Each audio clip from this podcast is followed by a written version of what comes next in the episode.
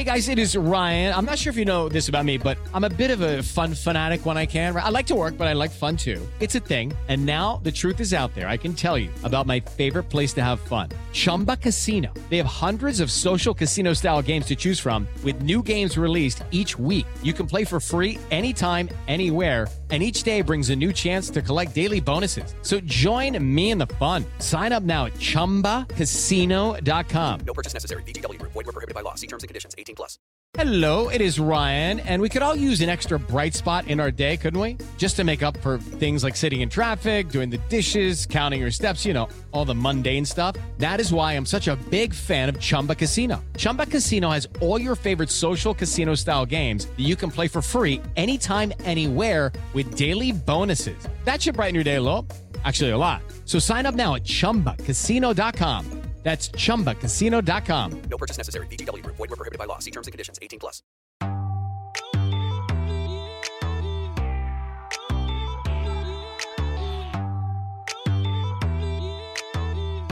Welcome in, everybody, to episode 168 of the podcast that is sweeping America, the Aaron Torres Sports Podcast. What a show I have for you today. What a great week of shows that we've had on the Aaron Torres Sports Podcast. If you missed it Monday, Last Chance You season four debuted, and Jason Brown, the now former head coach of Independence Community College, joined the show, and we had a lot to talk about.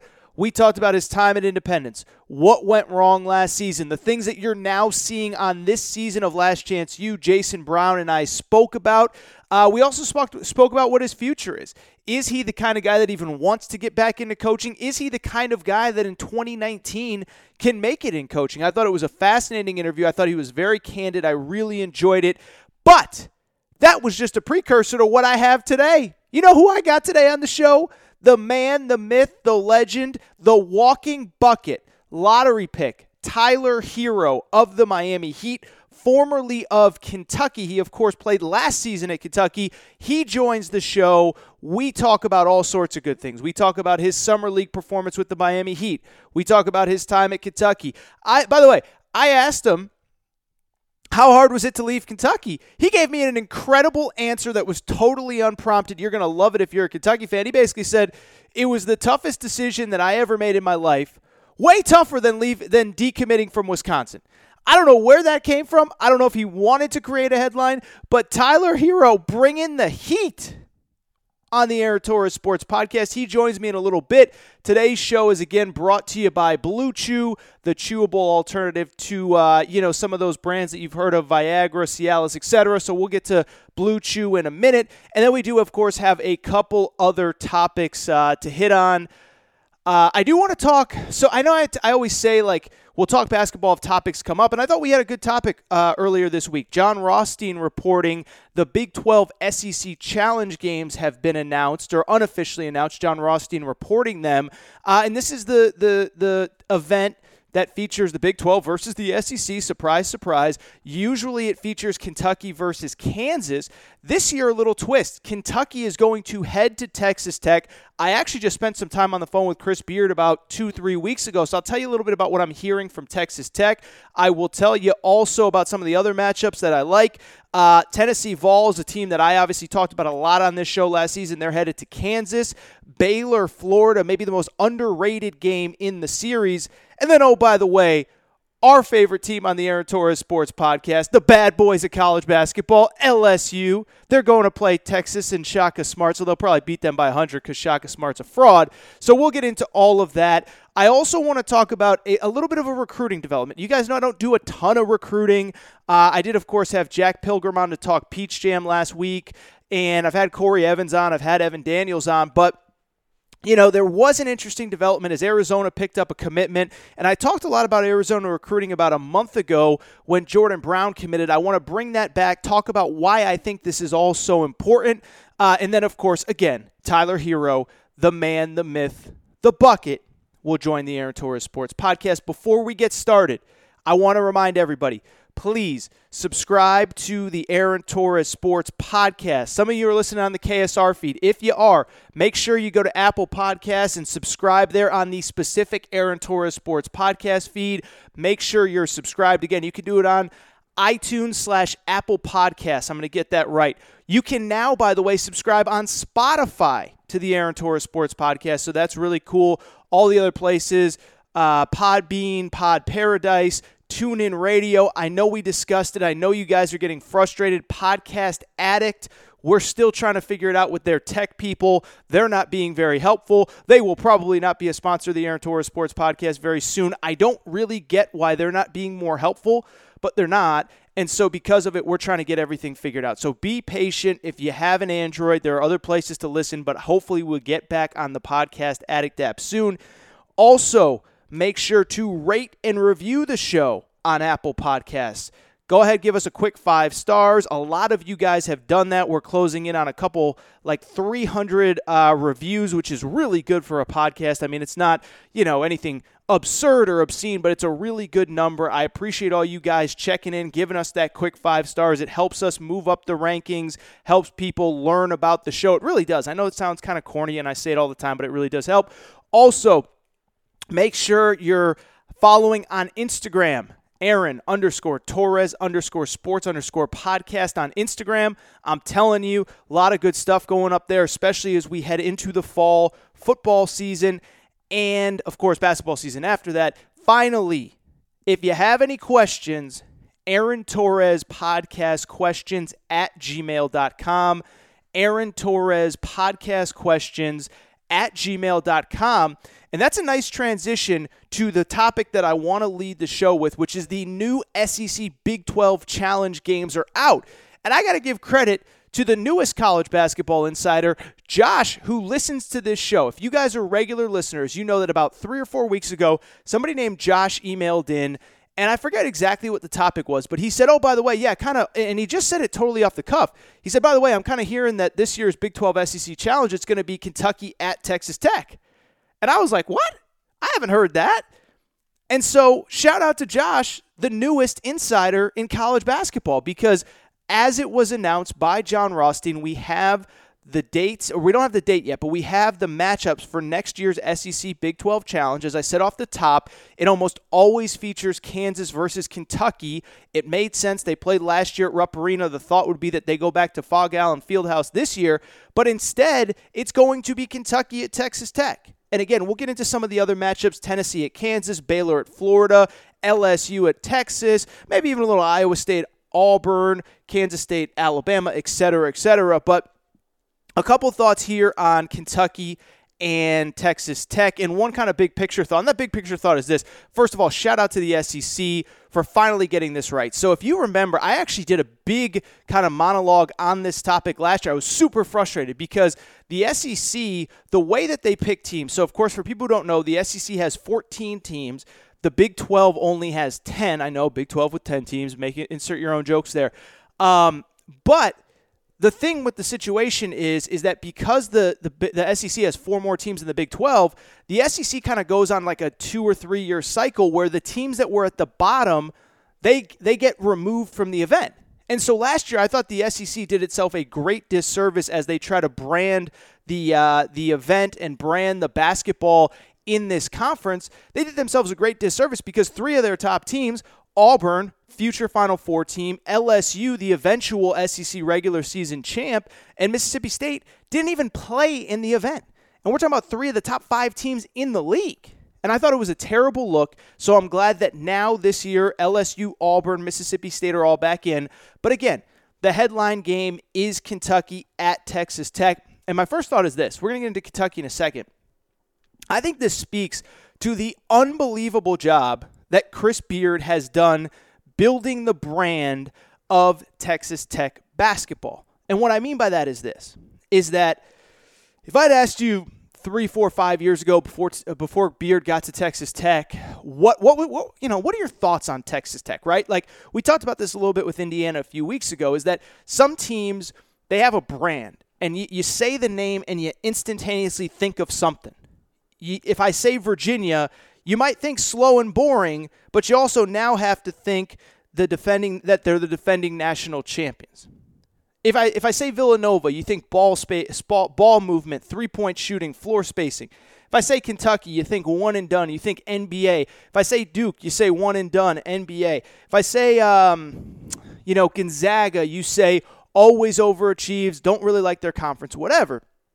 If I said Texas Tech a year and a half ago, nobody would have had any, or, or three years ago, nobody would have had anything to say. They'd be like, "Oh, Texas Tech." I think the same thing about Texas Tech basketball that I do uh, Oregon State basketball or uh, Kansas State bat. You know, like like Texas Tech had no brand at all, and so Beard came in. They're of course coming off of the two basically best seasons in program history, made their first Elite Eight two seasons ago, made their first Final Four last year, and of course played in the national championship game, one shot away from potentially winning the national championship if DeAndre Hunter doesn't hit that corner three. All of a sudden, uh, we're talking about maybe Texas Tech as the reigning national champion.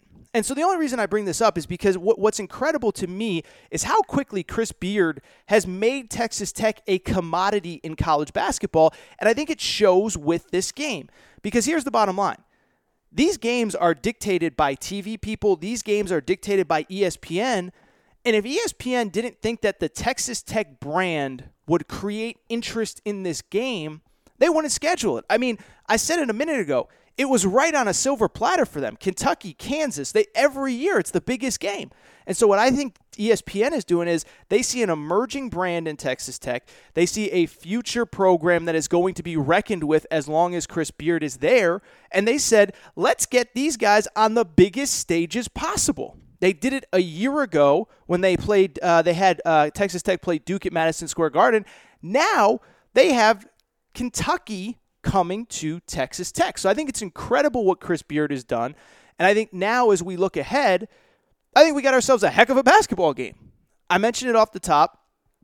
I talked to Chris Beard about three or four weeks ago for something that I'm working on, and uh, I think he's really excited about this group. They actually take a foreign tour in, I want to say, a week or two. They go to the Bahamas.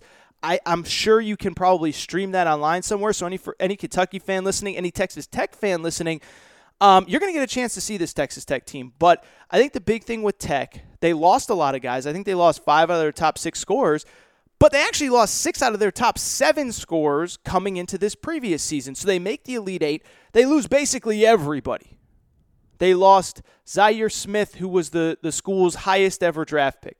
They lose Keenan Evans, who was Big 12 All First Team. They lose a couple other seniors off that roster. And then this past year, they go to the Final Four.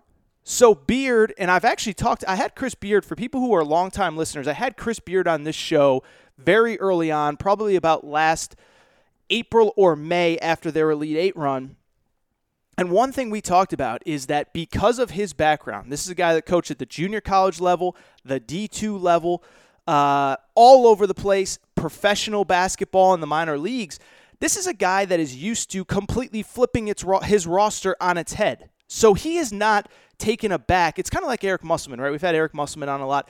Chris Beard is not afraid if he loses if Chris Beard loses six, seven, eight guys. He's not the kind of guy that says, "Well, you know, it's a rebuilding year. Come see me a year from now." Like that's that doesn't fly with Chris Beard. And so when I spoke with him, I think he's really excited about this team.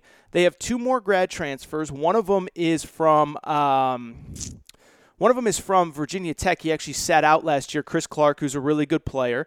Uh, another one from Stephen F. Austin, TJ Holyfield. They have Davide Moretti coming back, who was a starter last year. And they have another freshman. His name's uh, Jahmi'us Ramsey, kind of top 30, top 40 guy that I think that staff, and Chris Beard didn't explicitly tell me this, but like, I think their staff feels like he can be the next in the line of what is now a burgeoning kind of um, situation where Texas Tech has virtually a lottery pick or a first round pick every year at the, at the wing position. And I'm not saying that Jahmi'us Ramsey is going to be that a year from now, but Zhaire Smith came in as a low rated recruit, ended up as a one and done first round pick. Jarrett Culver came in as a low rated recruit. He was a two and done, but he was the number, what, six overall pick this year to the Minnesota Timberwolves. And so I think that the staff thinks that Jahmi'us Ramsey can be that next guy. And so Texas Tech is really interesting, right? Because you look at the parts on paper And you don't necessarily feel like, okay, this is a Final Four national championship contender, but the parts are basically the exact same as the team had last year, and that team, of course, went to the Final Four. So that's a really, really interesting matchup. I'm really excited to see that. And then, of course, Kentucky. Look, we've spent a lot of time talking about Kentucky this offseason. I really like the guys that they bring back. So I think it's it's so easy to kind of sit there and say, well, they lost PJ Washington, they lost friend of the Aaron Torres Sports Tyler, uh, podcast Tyler Herro, who you're gonna hear in a minute. Um, they lost Keldon Johnson, et cetera, et cetera. They lost Reid Travis. But I look at it like this. A year ago, Ashton Hagans was the number one point guard in America. And I actually think that he is going to be really, really good for Kentucky this year. All he has to do is get a little confidence in his jumper. He was already the SEC Defensive Player of the Year. He led the team in assists. All he's got to do is get a little confidence in his jumper. And we're talking about a guy that I think can be an SEC Player of the Year candidate. Will he be? I don't know, but I think he can be.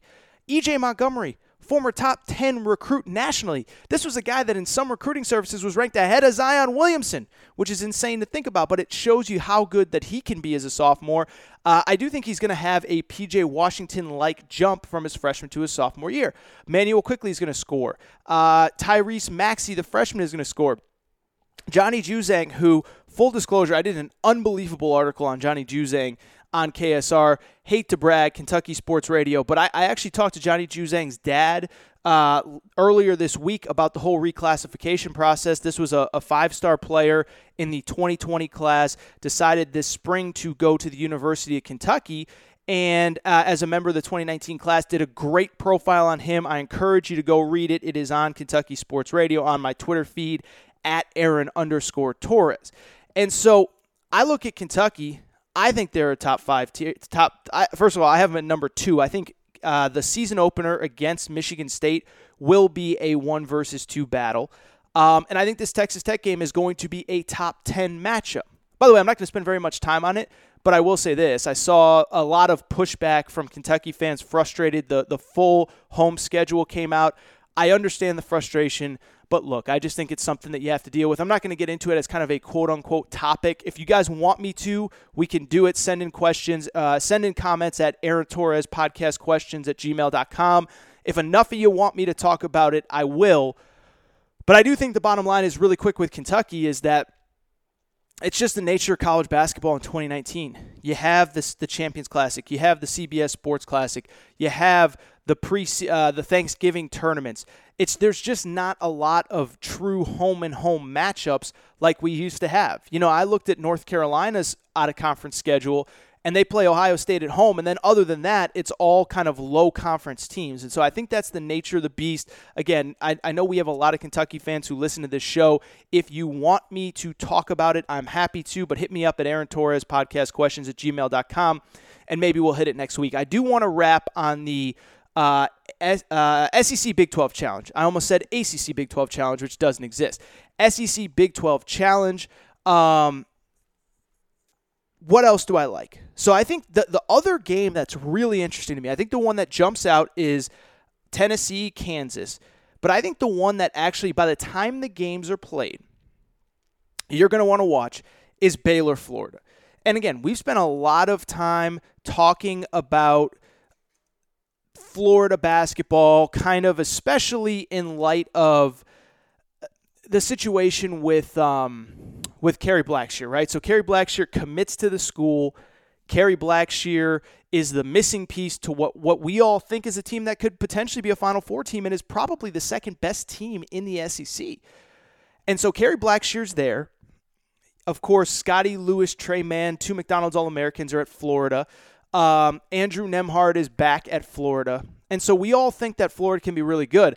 I don't think most people realize that Baylor is actually going to be really, really, really good next year. Um, another, you know, I kind of talked to Scott Drew a few weeks ago, and I, I think that they like their team as well. Um, this is a team, for people who don't remember, they actually finished, I think, tied for fourth in the Big 12. They basically lost their whole roster last year still tied for fourth in the Big 12, made the NCAA tournament, actually beat Syracuse in the NCAA tournament opener, ended up losing to Gonzaga in the second round. Baylor brings back seven of their top nine scorers. They also had two big time chance transfers Davion Mitchell, who started his career at Auburn, and MaCio Teague. And so I look at Baylor. I think I had them like 21 in my way too early top 25. I think if I had to do it over, I would probably have them somewhere in the 15 to 20 range. Say what you want about Scott Drew. This is a guy that's made the second weekend of the tournament three, four, five times in his career at Baylor. And this team's going to be really good. A lot of returning pieces, very interesting roster makeup. And I actually think they're going to be really good, especially going into a place like Florida. Florida is not a super intimidating road environment. It is like twice a year, once when Kentucky comes, once when Tennessee comes, and that's basically it. Um, and I think Baylor can maybe steal a really big win there, but I do think on paper, I don't think people realize how good Baylor is coming into the season, and I like that matchup against Florida. I'm telling you, that night, that is going to be a game. I'm predicting it right now. I'm calling it. I'm recording here on July 24th.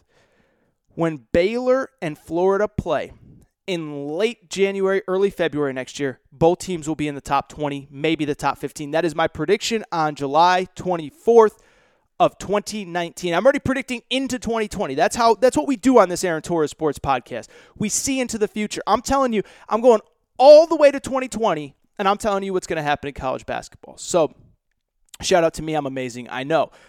Um, real quick, couple other games, Tennessee, Kansas, another one. Look, I, I think again, I spent a ton of time talking about Tennessee last year. Grant Williams, Jordan Bone, Admiral Schofield. They were a BS foul away from beating Purdue to play Virginia to go to the Final Four.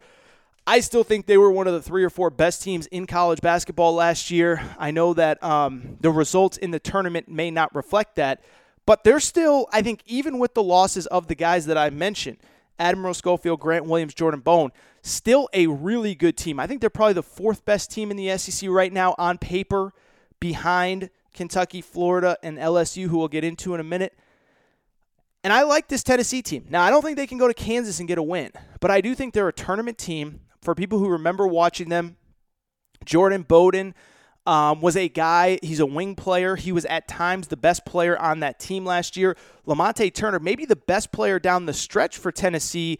He, of course, is back. And so I think they have two kind of key pieces Yves Pons, John Fulkerson. They got some other guys around them, but those guys are the two core pieces. And like I said, I think they'll be a 22, 23, 24 win team and make the NCAA tournament. I will say, though, going up against Kansas. Look, Kansas is going to be a top five team.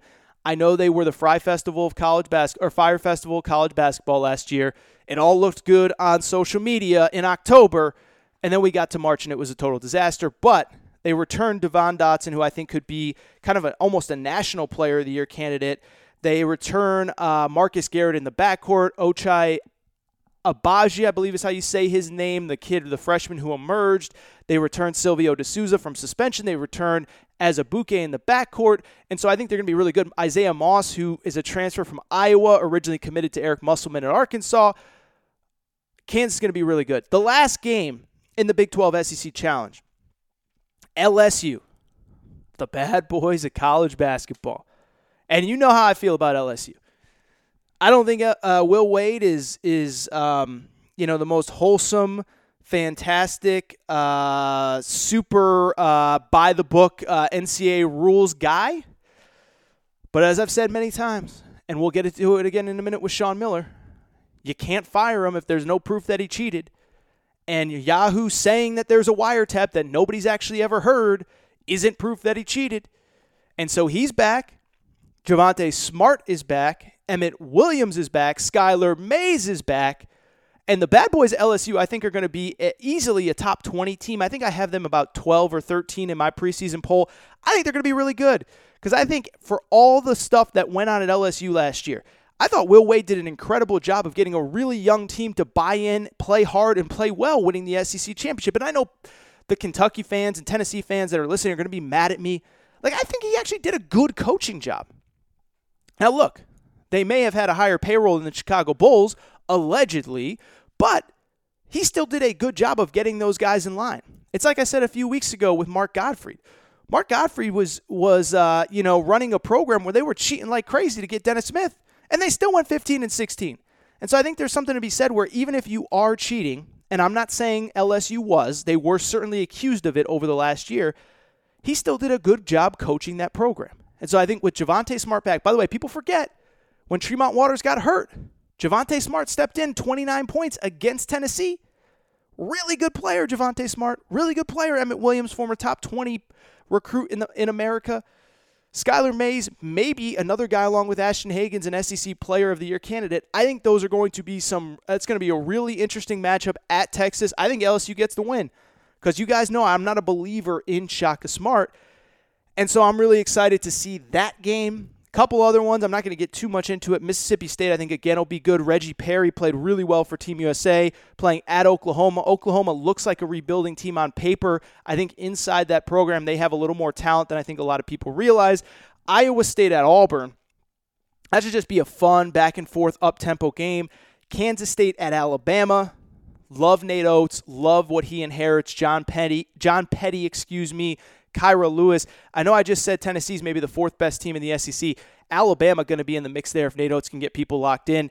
TCU at Arkansas, the Muss Bus. We'll see what he can do in year one. So a lot of good matchups in the SEC Big 12 Challenge. All right, really quick, I do want to talk one recruiting note. And you guys know, I don't do a ton of recruiting on this show. It's just not my style. I, I'm not as plugged in. When I want to talk recruiting, I'll bring on Corey Evans or Evan Daniels or Jack Pilgrim or one of the guys that are super duper plugged in. Uh, but I did see something interesting that I, I want to really briefly talk about because it reminds me of something that I said uh, about three or four weeks ago. And if you remember, when Jordan Brown, former five star McDonald's All American, went to Nevada, eventually transferred to Arizona, I said I love what Sean Miller is now doing on the recruiting trail. And I'm going to get into what I mean by that in a second because Sean Miller got another big time commitment on Tuesday night. It was a kid named Dalen Terry, who's from Tempe, from Arizona. Uh, plays high school or AAU ball for the Compton Magic, same program as Johnny Juzang, same program program as Evan Mobley, who's the number one player in the class of 2020. And I really I, I like what Sean Miller's doing. And so first of all, I like Dalen Terry as a player. Uh, I've seen him a bunch because he's on the West Coast. This is a kid. He's he's big. First of all, he's super young for his age. So I, I, put this out on Twitter. People were like, "What are you talking about?" I said he's young for his age, and people say, "Well, what does that mean, young for his age?" What I mean by that is that you know, with the way high school basketball works, kids are always getting held back to kind of help them develop and all that kind of stuff. This, that, and the other thing. Dalen Terry is one of the youngest players in this class, and he's already about six six six seven. Handles the ball, super athletic and he's like a year and a half younger than a lot of the guys that he's going up against. And so I think he's one of the better. He might be a two and done at Arizona, but I think he's an NBA player in the future. And I think he's got insane upside because he's so much younger than everybody else. I think he might even be 17 years old when he gets to Arizona. He'll turn 18 there. I would have to look into it. But the point being, I really like him. He plays for Compton Magic. I saw him this weekend, this past weekend, actually, at the Adidas Summer Championships. And basically, everybody on his team was hurt, including the number one player in the country. And he put his team on the back and led him to put them on his back and led them to the championship or to the championship game. They ended up losing, but it's just this. He's an incredible player, um, really skilled. Uh, and he's tougher than I thought he was too. I thought he was he played really well. I thought he was uh, again. I, I didn't know that he was quite as mentally tough as he was. But that's not what I'm talking about. I'm not doing scouting reports on high school basketball players. What I am doing is I'm talking about Arizona Sean Miller. Why I love what he is doing in recruiting. And so a couple things. I got to backtrack as I always do. Whenever you say things nice things about Sean Miller, you know that two things are coming. The first one oh, uh, how good of a coach is he? He's never made a Final Four. I hate that crap, man. I really do hate that crap, and I'll tell you why. It's really simple. Guy's made four Elite Eights in his career, okay? If you don't know what you're doing, you're not making four Elite Eights in your career. It's not happening. You might make one Elite Eight, you might make one Final Four. You're not making four Elite Eights. I think he's made six Sweet 16s. Like, this guy knows what he's doing. Second year at Arizona. If he doesn't run into Kemba Walker, Arizona's going to the Final Four. They're playing Kentucky and Brandon Knight in 2011. If they don't run into Frank Kaminsky in back to back years in LA, I was at one of those games one year with Aaron Gordon, one year with Stanley Johnson. They're in the Final Four. So I don't buy this crap. Oh, Sean Miller doesn't know how to coach. Yeah, okay, whatever. Four Elite Eights. He knows what he's doing. Six Sweet 16s. You don't. You're not consistently this good, this consistently, if you don't know what you're doing. Now, the second thing, of course, with Sean Miller is, of course, also, well, he's a cheater. And I hear that deep breathe into the microphone. I know you guys are probably listening in your car at the gym, like, dude, Torres, catch your breath, get your stuff together. But I understand that. But it's going to be the same. Anyone who listens to this show knows my stance on LSU with Will Wade, knows my stance on Sean Miller at Arizona. Sean Miller, I will never say, has run a 100% clean program. Even more so than Will Wade.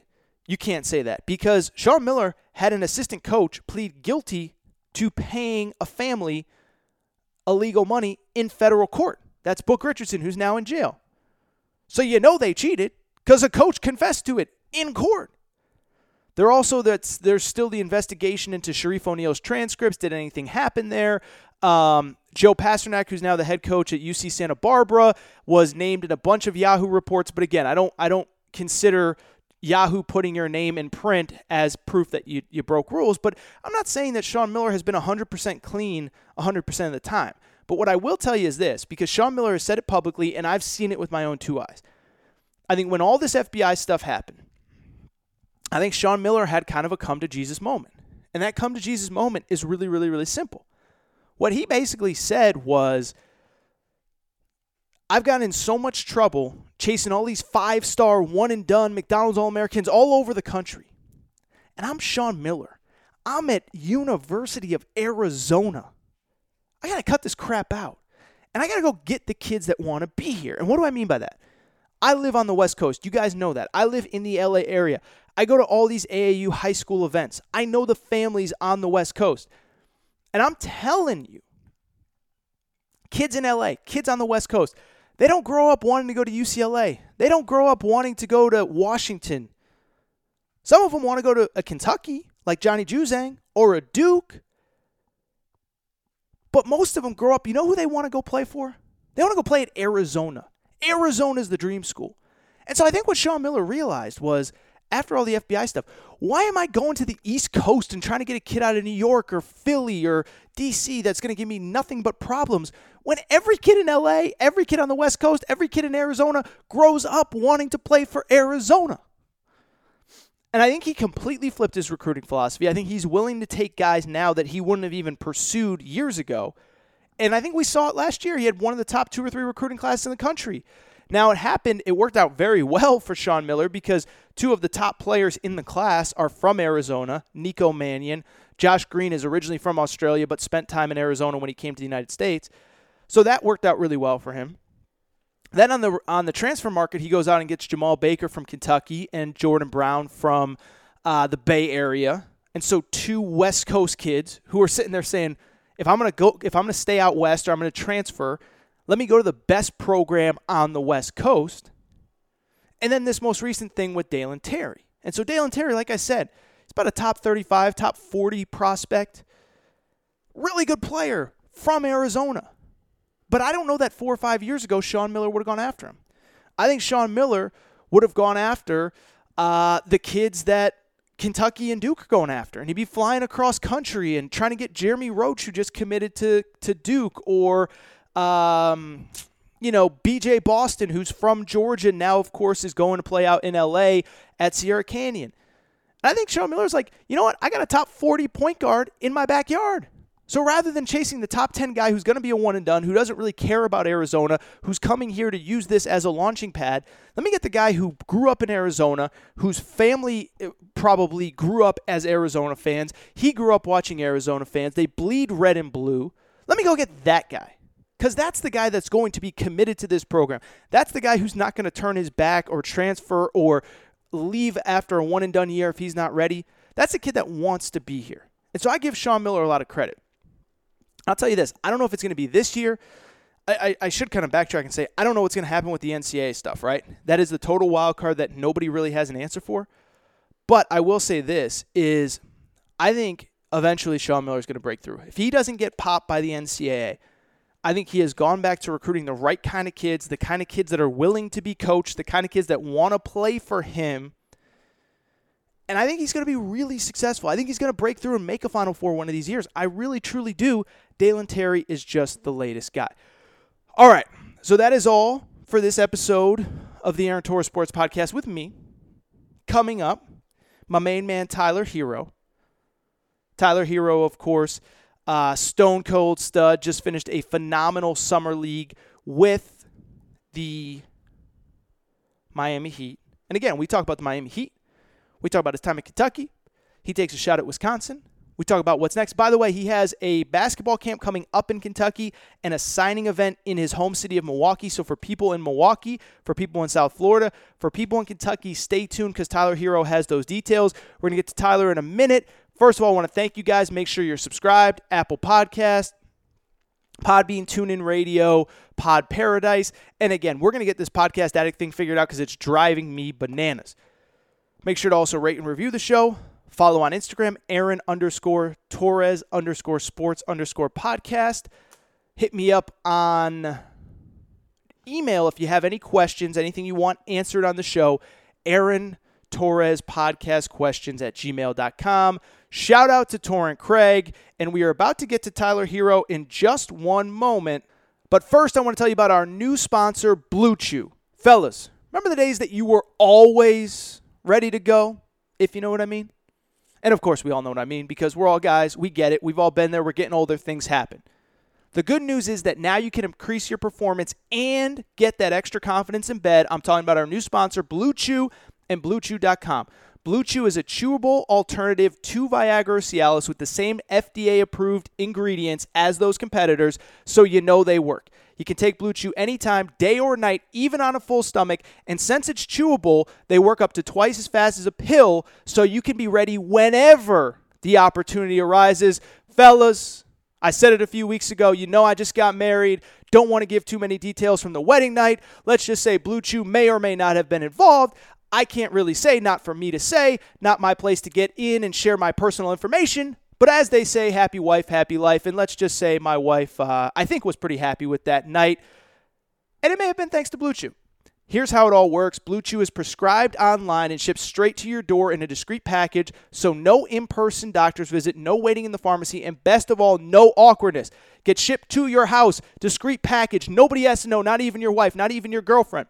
They're made to order in the USA, and since Blue Chew prepares and ships directly, it's cheaper than a pharmacy. Right now, listeners of this show, the Aaron Torres Sports Podcast, have a special deal. All you got to do, visit bluechew.com, use the promo code Torres, and you get your first shipment free. Get sent straight to your house, discreet package. Nobody knows. You pop one, you chew it, you're ready to go. All you got to do is pay the $5 shipping fee. Again, bluechew.com, B L U E chew.com, promo code Torres. Try it for free. And if you like it, more importantly, if your lady likes it, maybe you'll try it again. Maybe you'll come back for some more. Again, people, fellas, you are going to like it. Blue Chew is the better, cheaper, faster choice, and we thank them for sponsoring the podcast. And with that, it is now time for the bucket. Tyler Herro. All right, and joining me on the phone now, former Kentucky Wildcat lottery pick of the Miami Heat, here to talk about his summer, some charity work, and a lot of everything else in between. Tyler Herro is on the phone. Tyler, how you doing today, my man? I'm doing good. Thanks for having me. I'm excited.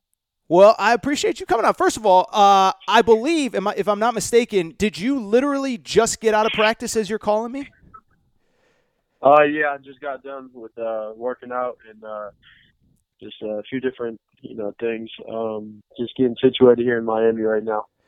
How uh, how are the first few weeks of being a pro? Uh, it's been good. Life's obviously a little bit different, um, but I mean, just staying to myself and just continuing to work hard and get better each and every day.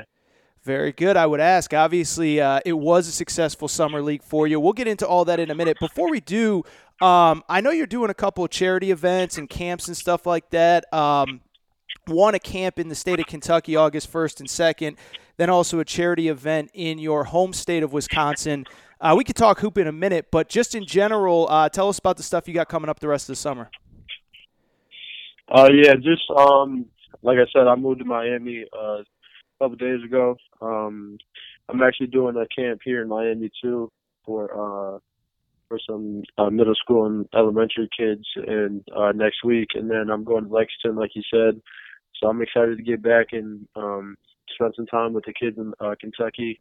Again, that's always fun. And then uh, in my hometown. I'm just uh, trying to give back uh, to you know the the kids that uh, look up to me and just be there for you know kids that want to do the same thing that I'm doing right now. I know a lot of kids in the area have you know big dreams and aspirations, so just trying to spend time and give back to different different types of people. Yeah, let me ask. I mean, obviously, um, you know, Wisconsin. Know, I think it's coming up as kind of a basketball community. I know there's some good younger players in the state. But um, you know, obviously, there's also you know not a ton of guys that are coming out of there. I mean, just in the year since you've left, I mean, how much do you take it upon yourself to kind of be a role model for some of the younger guys in your area that maybe, like I said, you know, ba- basketball and Wisconsin don't necessarily go hand in hand. You know.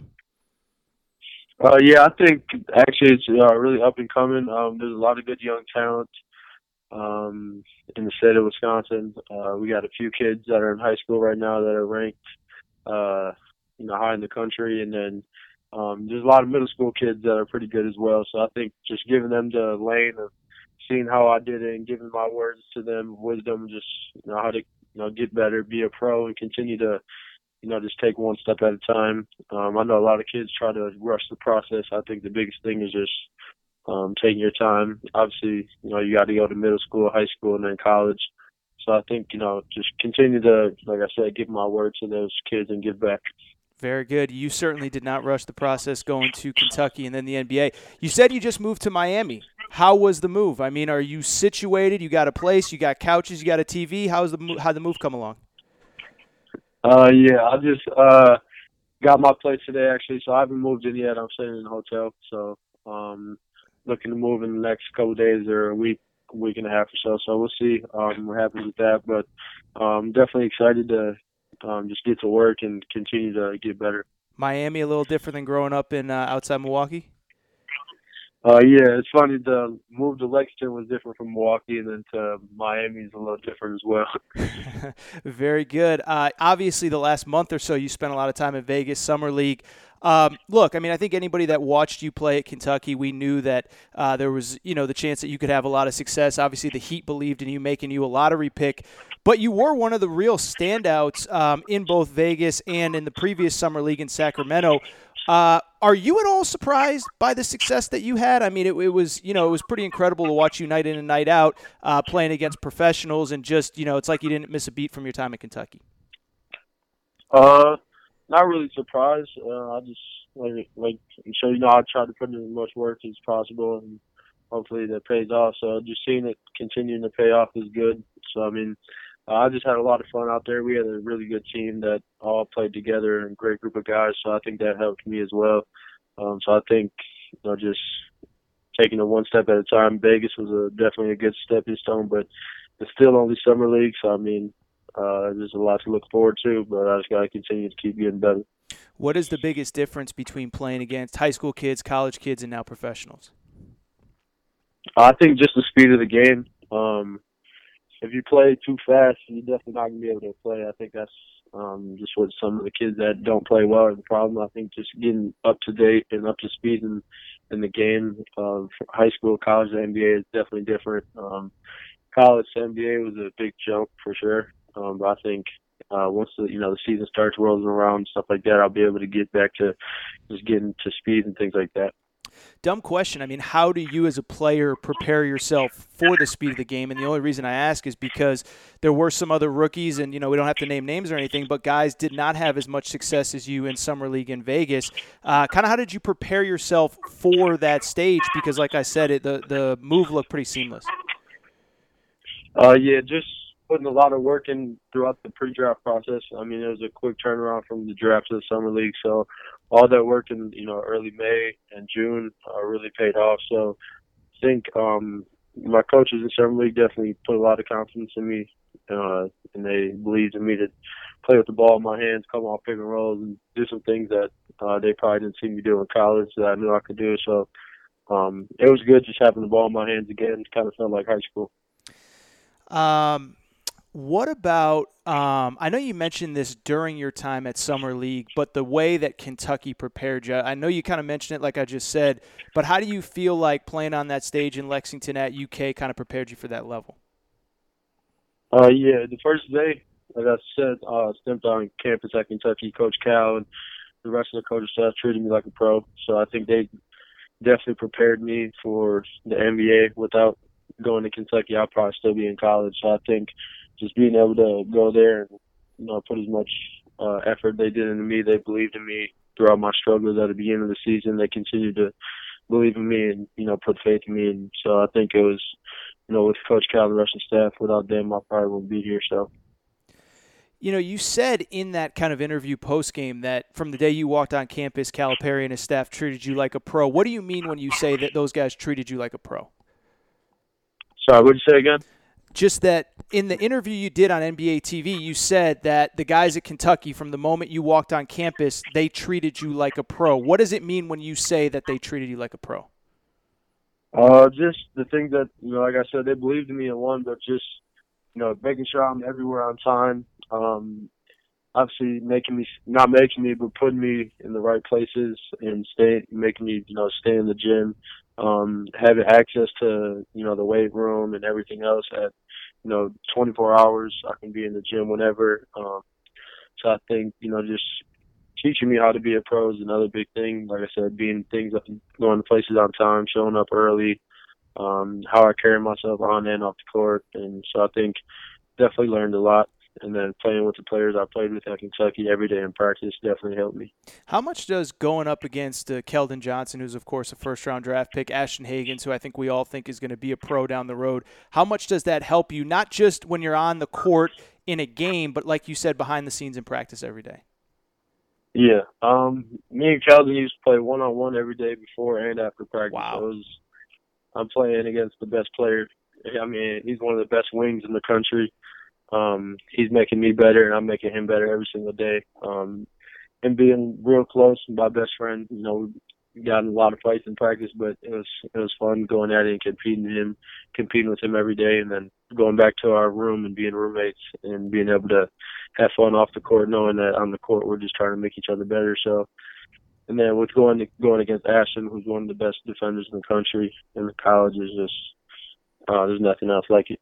And I assume that when you played Keldon Johnson head to head, one on one, you probably beat him every single time, right? no, definitely not. he uh, beat me a few times. I beat him a couple times. So. Very good. You you know, th- kind of staying with that Kentucky theme. Bam Adebayo, obviously a former Wildcat. I know he was out there in summer league. Uh, did he give you any advice, pointers, anything like that? Because it seemed like he was a pretty big presence with you young guys. Uh, yeah, just he texted me after the draft when I got drafted and said uh, he's happy. You know, he can um, be teammates with me. Just said be ready to work. Uh, Kentucky and Miami, the Heat organization is very similar in the way that they work and how they, you know, the culture and things like that. Another Kentucky guy, Pat Riley. Uh, what was your first interaction like with Pat Riley? Uh, it was cool just growing up watching the Heat and knowing his legacy and things like that. Being able to talk to him for the first time in person was um, surreal. Uh, he gave me a book to read. Ooh, so I'm gonna have to what read book? that book. And, uh, uh, it's like the five, uh, the fifth, the fifth agreement is what it's called. Okay. Have you Yeah. skimmed it yet? Do you know what it's about or what? no, he just gave it to me today. Actually, Oh, okay, okay, okay. Was it, you know, you said surreal. Is it intimidating at all? I mean, a guy that's won all those NBA championships, been part of the, you know, Magic Johnson, Kareem, LeBron, all those guys? Yeah, it's uh, it's just like I said, just growing up watching, you know, just the basketball and the legacy he has. It's crazy to just you know be a part of him and um, part of his journey, and you know, hopefully we can add to what he's done.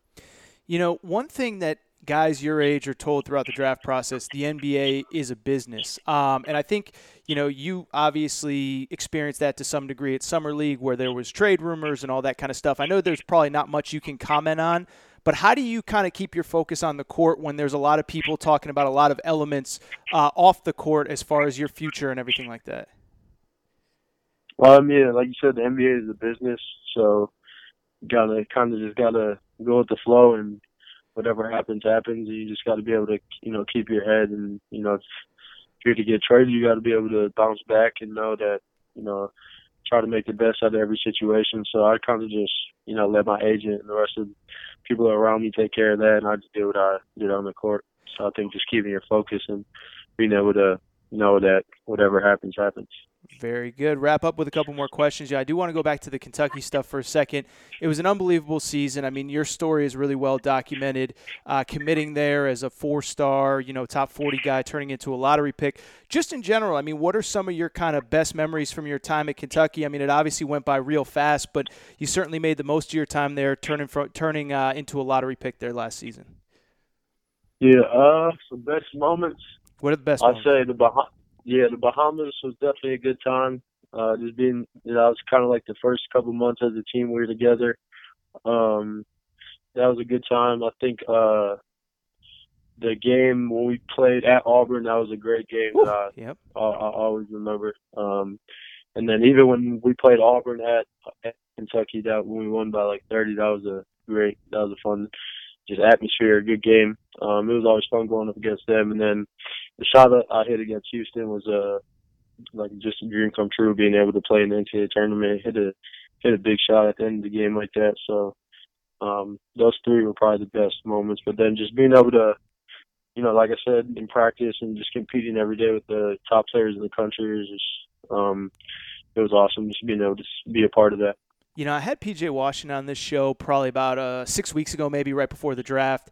And you know, one thing we talked about, it feels like there's a little bit of kind of a what if with with last year's Kentucky team. I mean, you guys really are starting to hit your stride. Reid Travis goes down, he comes back, PJ hurts his foot. I mean, is that something that you guys talk about at all, or that you feel like looking back on on last season? Not to take away anything from Auburn and the Elite Eight or anything like that, but just that you know, right when you guys hit your stride, it seemed like stuff was starting to go wrong a little bit. Yeah, I think, I mean, I think people forget at one point we were playing probably the best basketball anybody in the country before after everyone got, or PJ and Reid went down. I think we went like a week and a half, two weeks where we beat everybody by 25. So it was, it was uh, definitely something that we talked about if that would have, if, I mean, if we would have never went down with in- injuries and we kept going. And I mean, we were just hitting our stride at the end of the season. I think, I think um, we definitely, definitely came short as a team. I, I think we talked about that. We definitely kind of felt like last year was a national title team. Was it hard at all to make the decision to leave, or were you pretty set that you knew that based on your body of work that you were going to go pro? Uh, it was probably one of the hardest. It was definitely harder than decommitting from Wisconsin. uh, Why is that? uh, um, I just, I don't know. I like Kentucky. It was just a great, great experience. It went by so fast, and I kind of just wanted to do like another year, but I couldn't pass up the opportunity to obviously be a lottery pick. And um, I probably could have been a lottery pick next year, but you know, there's no guarantees and things like that. So I just had to. It was definitely a tough decision for sure. when I you was on the fence. sorry, man, I didn't mean to cut you off. When when you met with Coach Cal, what was kind of either his advice or, or what was the conversation like with him? Uh, he he told we me and Keldon met with him together, and he pretty much told us that we kind of had to leave, but he wanted if he could, if it was his choice, he would want all of us back. He felt like you know that was one of the best groups he had as far as just behavior and everything that happened, um, hard working and um, really uh, meshed well as a group. So I feel like um, he he wanted us back for sure, but uh, like I said, he he kind of told us it was our decision and he felt like we should leave, but he wanted us back. Very good. Last question, I'll let you go. Uh, you, you know, we've talked a little bit about Ashton Hagans. I know you're really close with him. Some of the other guys that are still on campus. What is the buzz about next year's team? I mean, like I said, I know you're close with Ashton. I know you know some of the guys that are coming in. What what is the uh, scouting report on the 2019-2020 Kentucky Wildcats? Um, I know Ashton's probably gonna. I'm you know I'm hoping he's gonna be one of the best, probably the best point guard in the country next year. Uh, he's putting a lot of work in right now. I think uh, he's working on his jump shot and things like that. I think he's gonna do similar to what PJ did this year, and I think um, really the rest of the guys, EJ two, Nick, Immanuel. I think it's you know definitely scary what they can do for you know how much guys they got returning and how talented they were last year to see them coming back. That's kind of the tough decision that me and Keldon had. If we came back with a group that's coming in this year, I think hands down, if we played it, play the right way, it would be a national title. But I think they're definitely talented um, with the guys, that, the young guys, and the guys they got coming back. So it'll be fun to watch. Very good. What's the scouting report, real quick, on the Miami Heat coming into 2019-2020? Uh, just I'm I'm not too sure yet. I'm gonna come in, learn, uh, just look up to the vets. So I think we'll be a, a good team for sure. Very, very, very good. Again, Tyler Herro, Miami Heat. And again, if you want to meet Tyler, uh, first of all, he's got a camp going on. First, he has a camp in Miami. You'll have to follow him on Instagram or Twitter because I don't have those details. But August 1st and 2nd in Kentucky, and then August 17th at Bronze in Milwaukee. Uh, proceeds from that event go to a charity in Milwaukee. So meet Tyler either August 1st and 2nd if you're in Kentucky. If you're in Wisconsin, August 17th. And if you're in Miami, uh, hit up Tyler for some details. Tyler, dude, I really genuinely appreciate the time. I know how busy you are. I appreciate you making a few minutes, man. For sure. Appreciate it. Thanks for having me.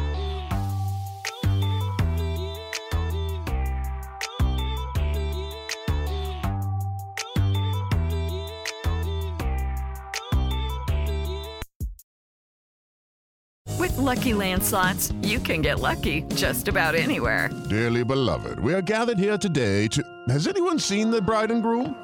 Sorry, sorry, we're here. We were getting lucky in the limo and we lost track of time. No, Lucky Land Casino, with cash prizes that add up quicker than a guest registry. In that case, I pronounce you lucky. Play for free at LuckyLandSlots.com. Daily bonuses are waiting. No purchase necessary. Void where prohibited by law. 18 plus. Terms and conditions apply. See website for details. Okay, round two. Name something that's not boring. A laundry? Ooh, a book club. Computer solitaire, huh? Ah, oh, sorry. We were looking for Chumba Casino. That's right. ChumbaCasino.com has over 100 casino style games. Join today and play for free for your chance to redeem some serious prizes. ChumbaCasino.com. No purchase necessary. Forward prohibited by law. 18 plus terms and conditions apply. See website for details.